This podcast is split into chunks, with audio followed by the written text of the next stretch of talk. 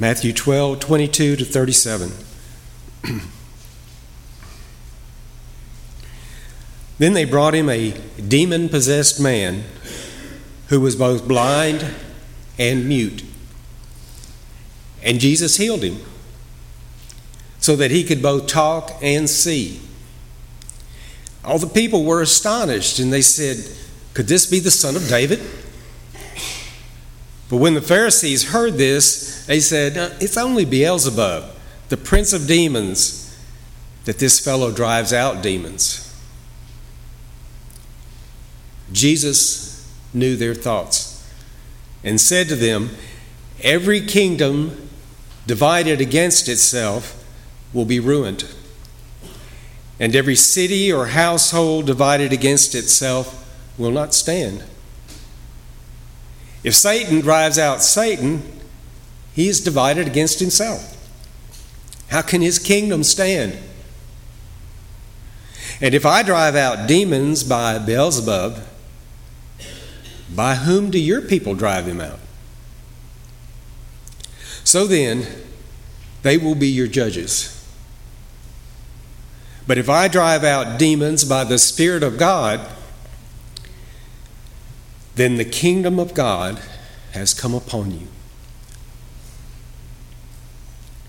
Or again, how can anyone enter into a strong man's house and carry off his possessions unless he first ties up the strong man? Then he could rob his house. He who is not with me is against me, and he who does not gather with me scatters. And so I tell you, every sin and blasphemy will be forgiven men, but the blasphemy against the Spirit will not be forgiven.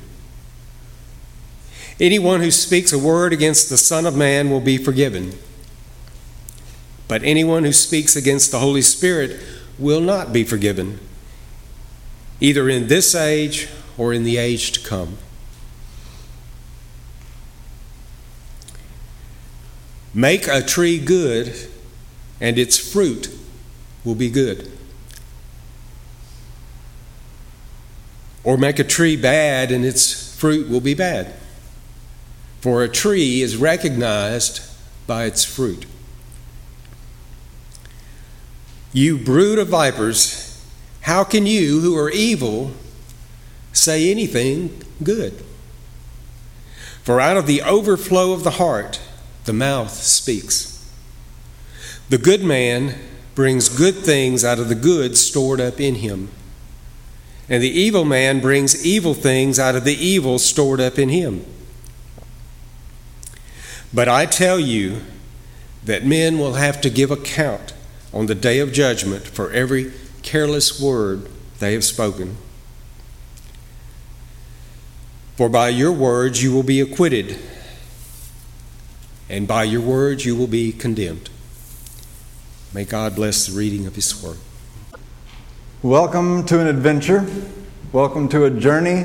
Uh, this is an eight week study that we're going to embark on together as a church. If you are a guest with us today, and maybe you're not working through the study guide that a lot of us are working through, or, uh, or maybe you're just kind of popping in today, uh, don't feel like you're not going to get anything out of it. I'm certain that each week of this series will be um, worth hearing and worth knowing about. Uh, and yet, this is a special opportunity for our, our church family to go deeper as a church, go deeper in our faith. And I really do see this as an adventure and a journey that that we're going to begin over the course of eight weeks, not end.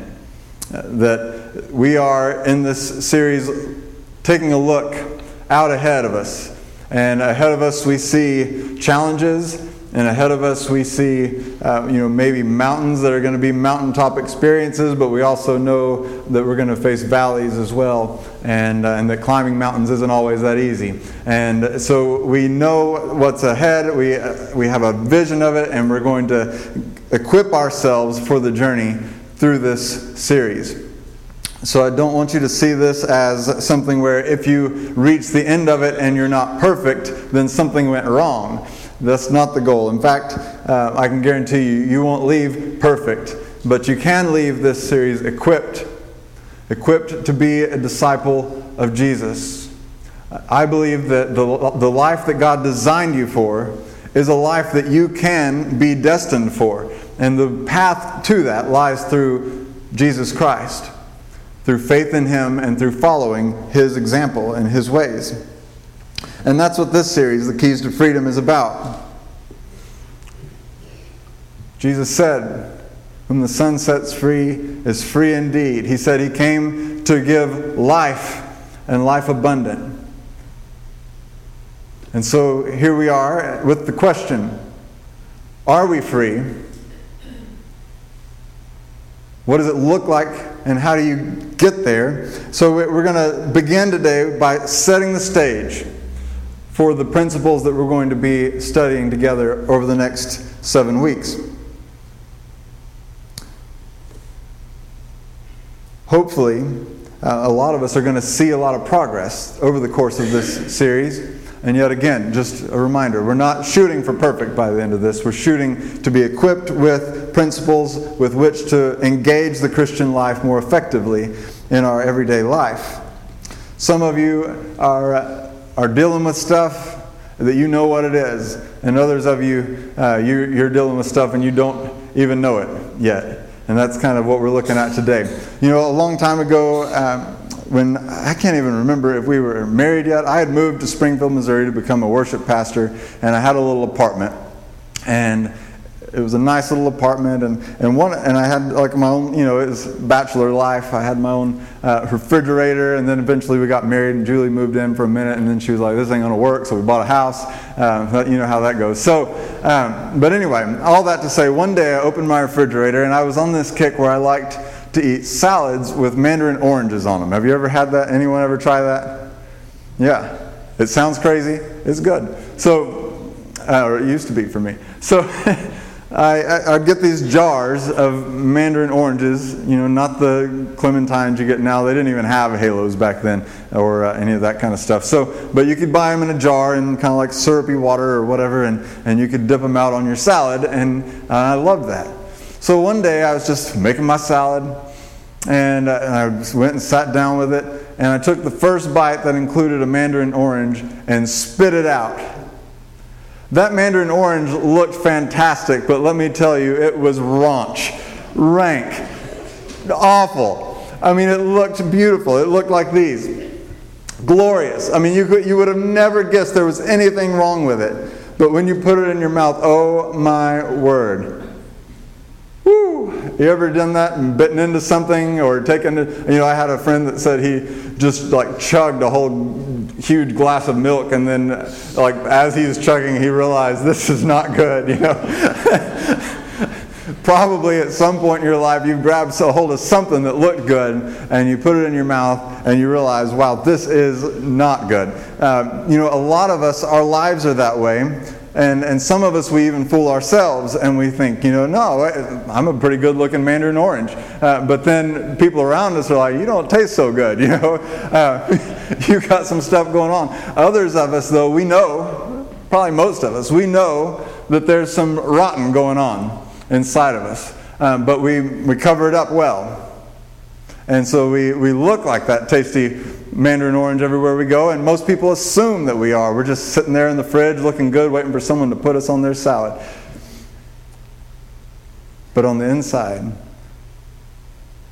there's something else going on. People in the world, we do this all the time. I mean, that's why they made Instagram. and some people suspect that maybe that's why they made churches, because of the way that we act when we come in here. And we have this tendency to put on our best face and put on our Sunday best and put on our smile, whether we feel it that day or not. And, uh, you know, there's some of that that just comes with living in a society. You do the best you can to, uh, you know, no one wants just a basket case every time they run into you, right? So, so there's some understandability to that. But at the same time, we have stuff going on in our lives that we never deal with, and if there was anywhere to deal with it, it ought to be at church. But instead, we tend to cover it up. We're going to talk about this phenomenon a little bit. Uh, whether you are someone who is well aware of what's rotting on the inside, or whether you're someone who you would admit, yeah, I'm probably not perfect, but I'm not real self-aware of what's going on, you know, and um, you know, I just kind of go day to day, and uh, you know, that, I'm kind of in that boat. I just kind of like, yeah, I, I don't know, I'm here, I'm doing all right. But sometimes in our lives, it's important for us to stop and take inventory of our life, what's going on on the inside. Not only to do so in our own power, but to ask the Holy Spirit to help us take inventory of what's going on in our life and what is not at all Christ like that we need to work on by the power of His Spirit. And that's what this series is about. This story that we engaged with today, Jesus encounters this man who is possessed by a demon and deaf and mute. He can't hear, he can't talk. And Jesus sets him free. If you read the Gospels, this is what Jesus does He heals hurts, He sets people free from bondage to sin and hell. This is the sign of what it's like for the kingdom of God to come in your life. So, Jesus sets this man free, and instantly the moral and religious people have a fit over it. They don't like the popularity that Jesus is gaining. They don't like the message he's proclaiming. And so they accuse him, right? Of being in league with the devil. Jesus is like, Since when does the devil set people free? Who ever heard of the devil setting somebody free? You want to know whether someone's doing the work of God or not? Look at the fruit, right? Look at the results. Look at what they're doing. Is it blessing or is it cursing? Is it freeing them or is it enslaving them? And you'll know whether it's of God or whether it's of the devil. It's ironic. They're in this situation, in this room or in this courtyard or in this street or wherever they found themselves. There was a man who was obviously bound who was set free. And then there were a group of people who acted like they were free, and they left just as bound as ever. Isn't that interesting? The irony of that. These people who felt like they were free and were pointing the finger at Jesus left enslaved to their religion and to sin. And this man who was bound by sin and hell was set free and left free. I suspect that in this room We've got a little bit of a mix of everything. And probably most of us are a mix of all that. Many of us probably come in here bound in some measure, in some degree, to sin in our life. Whether that's anger, or you're a slave to your stomach, or you're a slave to lust, or you're a slave to gossip, or whatever the case may be in your life, comparison to others, need to control everything and everyone and every situation, always defending yourself, arrogant, full of pride. You know, you've got issues. I know because I've got some issues. And, and so we come in here to a degree bound to sin. A lot of us also come in here like that man who was deaf and mute, bound by hurts and wounds of various kinds. It may be an illness or some sort of disorder that you face that you deal with on a daily basis, and it feels like chains in your life that you can't break free of. It may be uh, something that happened in your past, right? Some sort of abuse, and it haunts you. It may be some past traumatic experience. Whether it was an illness or a sickness or a death of someone you loved or something that rocked your world. And you don't live free because it always haunts you in the back of your mind. Maybe you don't even maybe you're not even self-aware of it and yet your actions are in part determined the way you treat others and, and relate to other people in your life is partially determined by those past experiences and hurts. This person hurts you, so you're never going to trust another person like that again. Things like that happen in our life and leave us bound up and anything but free. Or you might find yourself like those Pharisees, slaves to their religion, slaves to their moralism. So busy trying to meet all the rules, follow all the rules. You know, there's a lot of Christians, if you hung a banner over their head that said, I am free, you'd laugh because they don't look anything like free. It seems like most of the world laughs at the idea of Christians being free in general, or Christianity being about freedom, because in their minds, this is a bunch of rules. You sign up, you come to church, you, you believe in Jesus. If you go to church, then if they teach you rules, and you've got to live by those rules. And if you don't, then you're going to hell. And so, how is that free? This was the religion of the Pharisees. And unfortunately, like we just talked about in our Roman study on, on Wednesday night, a lot of us, we live basically in Judaism. We're practicing Judaism with some Jesus sprinkled on top.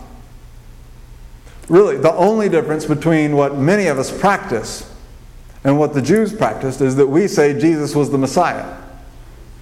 But otherwise, we're still trying to follow all the rules.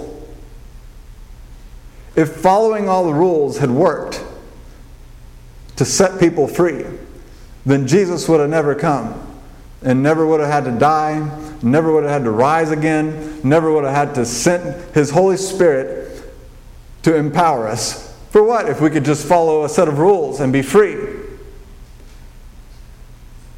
So many of us, we live still bound up to religion. We, either think that we're hitting the mark pretty well because we can compare ourselves to others, and so we just keep on running that race. Others of us feel like we never can measure up, never can do good enough, and so we're constantly walking around with guilt and shame, and we feel the burden. We feel that we are slaves to this thing that was supposed to set us free. Jesus said a statement that really doesn't help us out much if that's where we're at. He said in that very passage we just read, But I tell you that everyone will have to give account on the day of judgment for every empty word they have spoken. For by your words you will be acquitted, and by your words you will be condemned. The, the Apostle Paul said pretty much the same exact thing, except he talked about deeds rather than words. Mirrored that same statement. The New Testament is clear that on the day of judgment, we will be tested for what we have said and what we have done. How does that square up then with this same? I mean, Jesus also said, didn't he, that anyone who believes in me won't perish?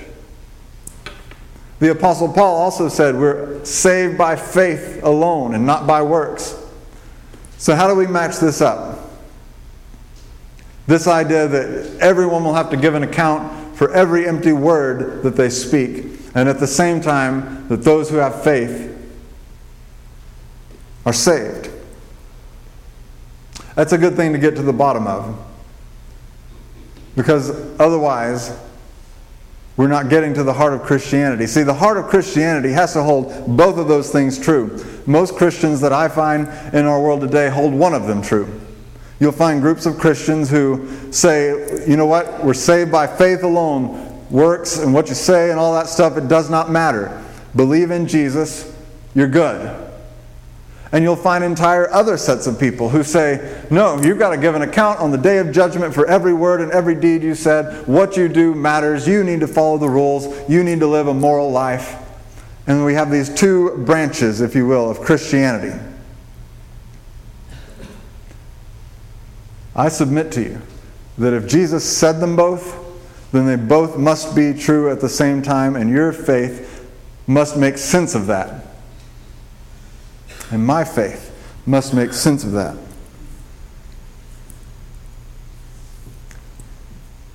I would submit to you today that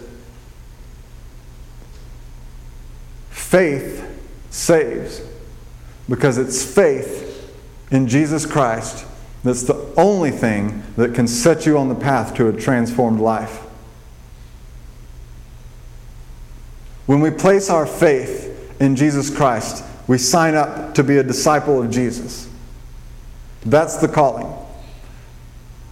When we place our faith in Jesus, just that very act of placing your faith in Jesus begins a transformation in your mind. And it's up to you where you take it from there. But as we begin to have our hearts and our minds transformed, then the trajectory of our life changes. And as a result, our words change. And our deeds change. So that our faith now guarantees the outcome in the future. His Holy Spirit at work in our life testifies that we are His. And so it is that both of these are true. Say that freedom is not found by behaving different, but by becoming different. Now, I know some of you are cringing because of the grammar of that statement, but look, I had a choice. It was grammar or symmetry, and I picked symmetry. Freedom is not found by behaving different, but by becoming different. Now, if you're looking at that and you don't know what the grammar is wrong about it, you know, you don't know where that's wrong, and you don't know where, what symmetry is in the first place, then just rest easy. You're good. Just be blissfully happy with this statement. But if you have trouble with it grammatically and you would prefer it to be grammatically correct, by all means, correct your piece of paper. I won't even look. You're, you're fine. Just do what you got to do. But freedom is not found by behaving different, but by becoming different. And this is what separates Christianity from other religions. Jesus used the example of a tree, and so will we.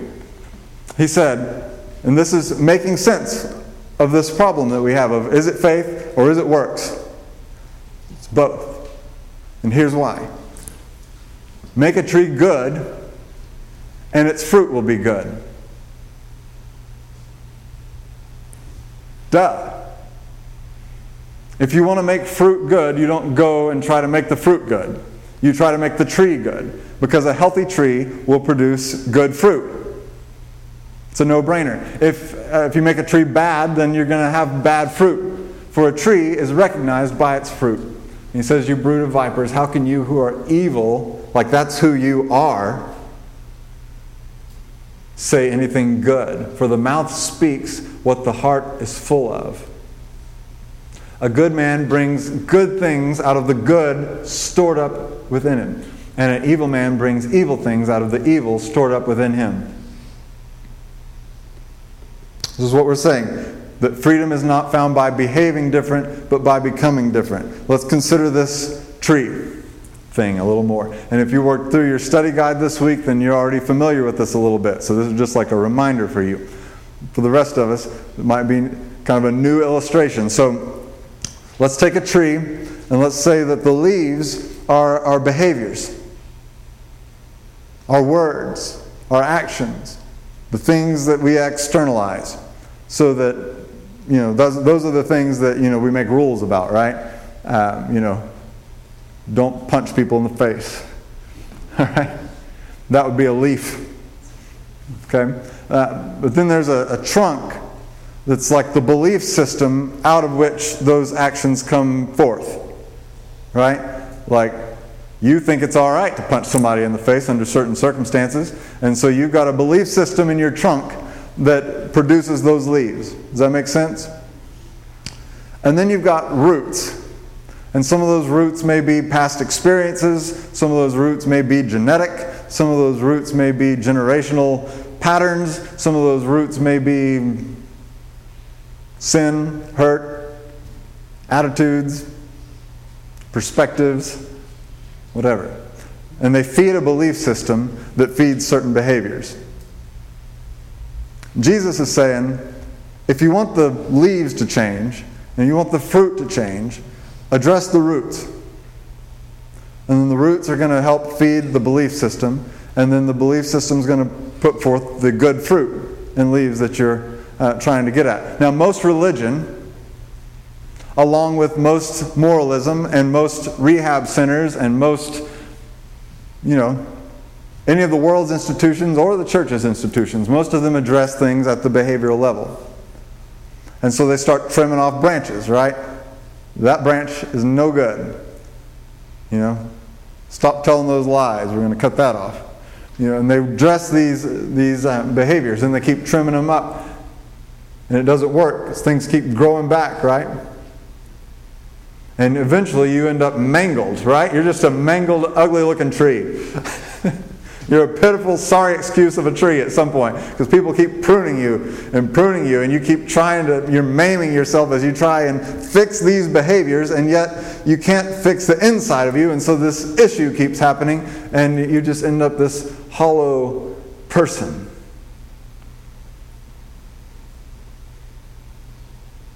Maybe on some level you identify with that, with that experience. And so the Jesus life, this call to discipleship, this thing we call Christianity, was never meant to be another religion that does behavior modification. Otherwise, we could have just stuck with Judaism with some Jesus, you know, sprinkled on top. But Jesus set out a whole different agenda, a whole different way. He wanted to change who we were becoming on the inside. And when we do that, the behaviors will set themselves right. So freedom is not found by just behaving differently, it's found by becoming different. And when you become somebody different, your religion is not your slave master. It flows out of who you are. And when you're becoming someone different, then sin and hell can't boss you around anymore. Because you belong to someone else. You're not the same person that you used to be. We're constantly up in each other's branches. Let's get out of it. Let's get out of the branch business and start getting into the root business. Jesus always addressed the root. And here's the deal to become different, rather than just trying to behave different, you're going to need a lot more than my words, and you're going to need a lot more than even the words of this study that we're going through. You're going to need a lot more than principles but the principles will help. They're like tools, reminders, things that remind you of the teachings of Jesus and help you walk through certain disciplines so that your life can go through this discipleship process with Jesus and you can begin to become different. What you need if you really want to be changed from the inside is you need to hear from God. And you need His power at work in your life. And that is the promise of Christianity. Jesus said, It's better that I not stay with you. It's better that I go so that I can send you the Helper, the Holy Spirit. Because the Holy Spirit was able to enter our hearts and our lives and to speak into our minds, to help us, give us the power that when we are fighting this battle against sin, we're not just doing it in our own power and in our own strength. We have His support behind that. That we're not just relying on what we can think up in our minds and the thoughts that we generate, but we're also relying on the thoughts that He will generate within us. So, do you believe that you can hear from God? And that His power is still available to disciples of Jesus today?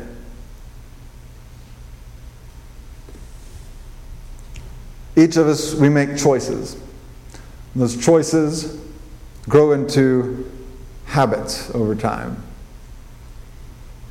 And those habits become automatic. Some things just you're born automatic. I mean, babies are born with some automatic fun stuff.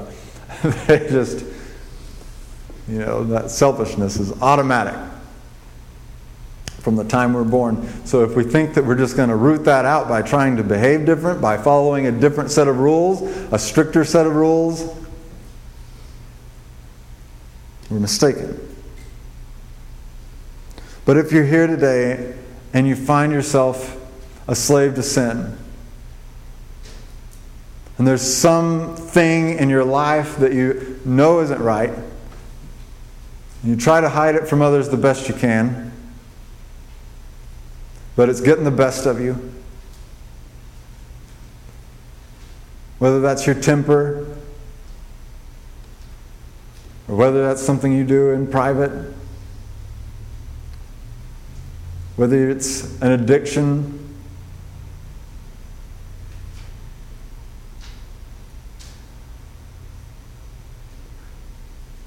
Do you believe that even over the course of these next eight weeks, and certainly in the rest of your life following Jesus Christ, that you could hear from God about that, that situation in your life?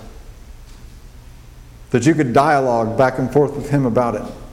And do you believe that by His power, you could put that to death in your life?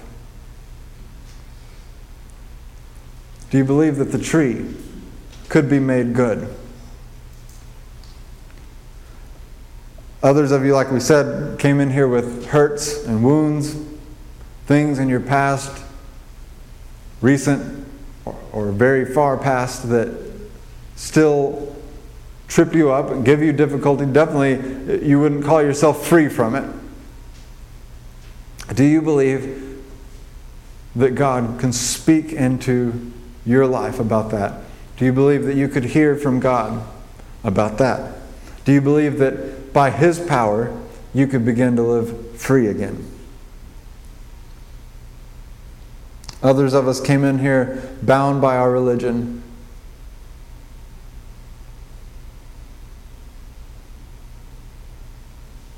Would you dare to try Jesus' way? Do you believe that you could take the weight of trying to measure up to all the rules off of your shoulders and breathe free. And listen instead for God's voice in your life and rely instead on His power in your life to change who you are from the inside out.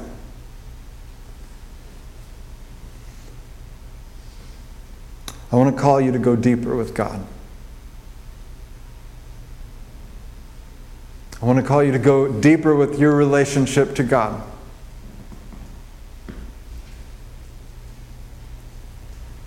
I want you to call, to call you to stand up and begin pursuing your relationship with Jesus, a dynamic relationship with the living God. Stand up and be a spiritual leader in your home.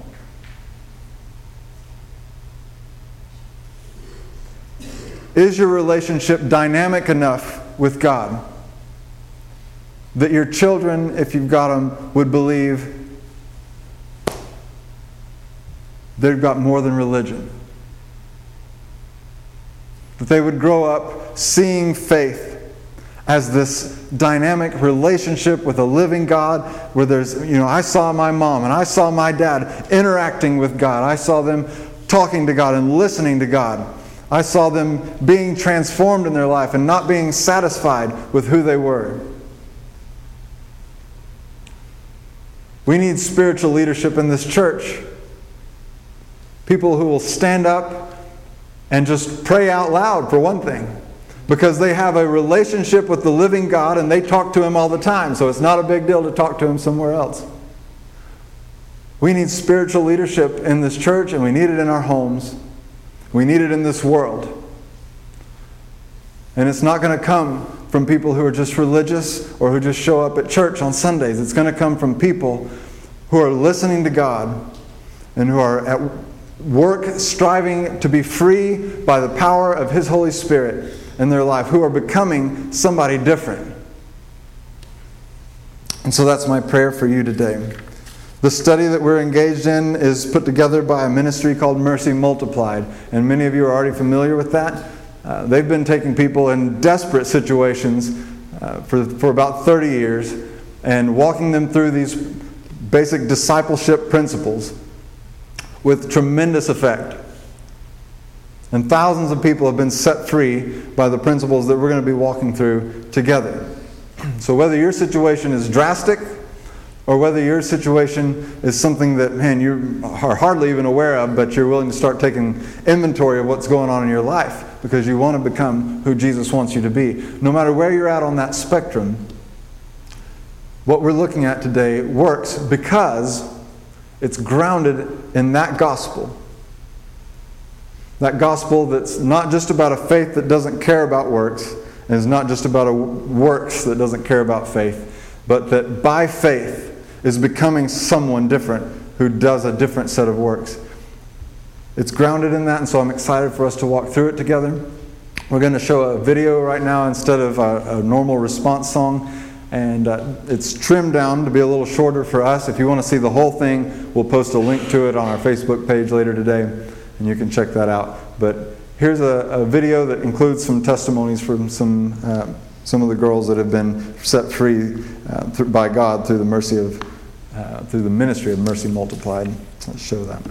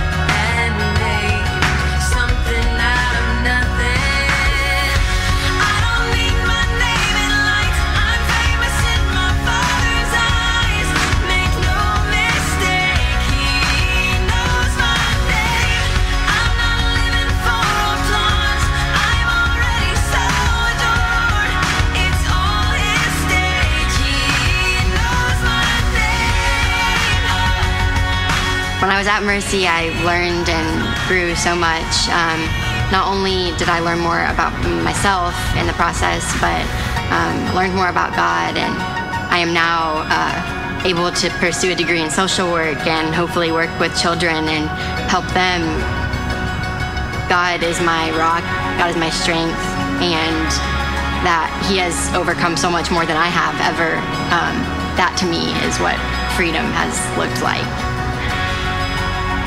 the healing that the Lord has done in my life, the journey of going back and facing things and um, knowing that uh, my voice does matter, that um, I do have the confidence that I don't have to um, allow the things of the past to dictate my future and limit me. I remember the staff there just continually showing me uh, God's love and telling me how much I was worth to Him and uh, telling me that I had a purpose in my life. After Mercy, I moved home and I began a ministry school through my church. Through what God's done in my life, I really just have developed a desire to show people that they are worth something and that they can have a future and that um, they're worth everything and that they're loved and that they can be free. I came to Mercy with a ton of broken dreams about my future and God since then has provided me with scholarships for school. He's provided me with a vehicle. Uh, so it's been a lot easier and it's been great.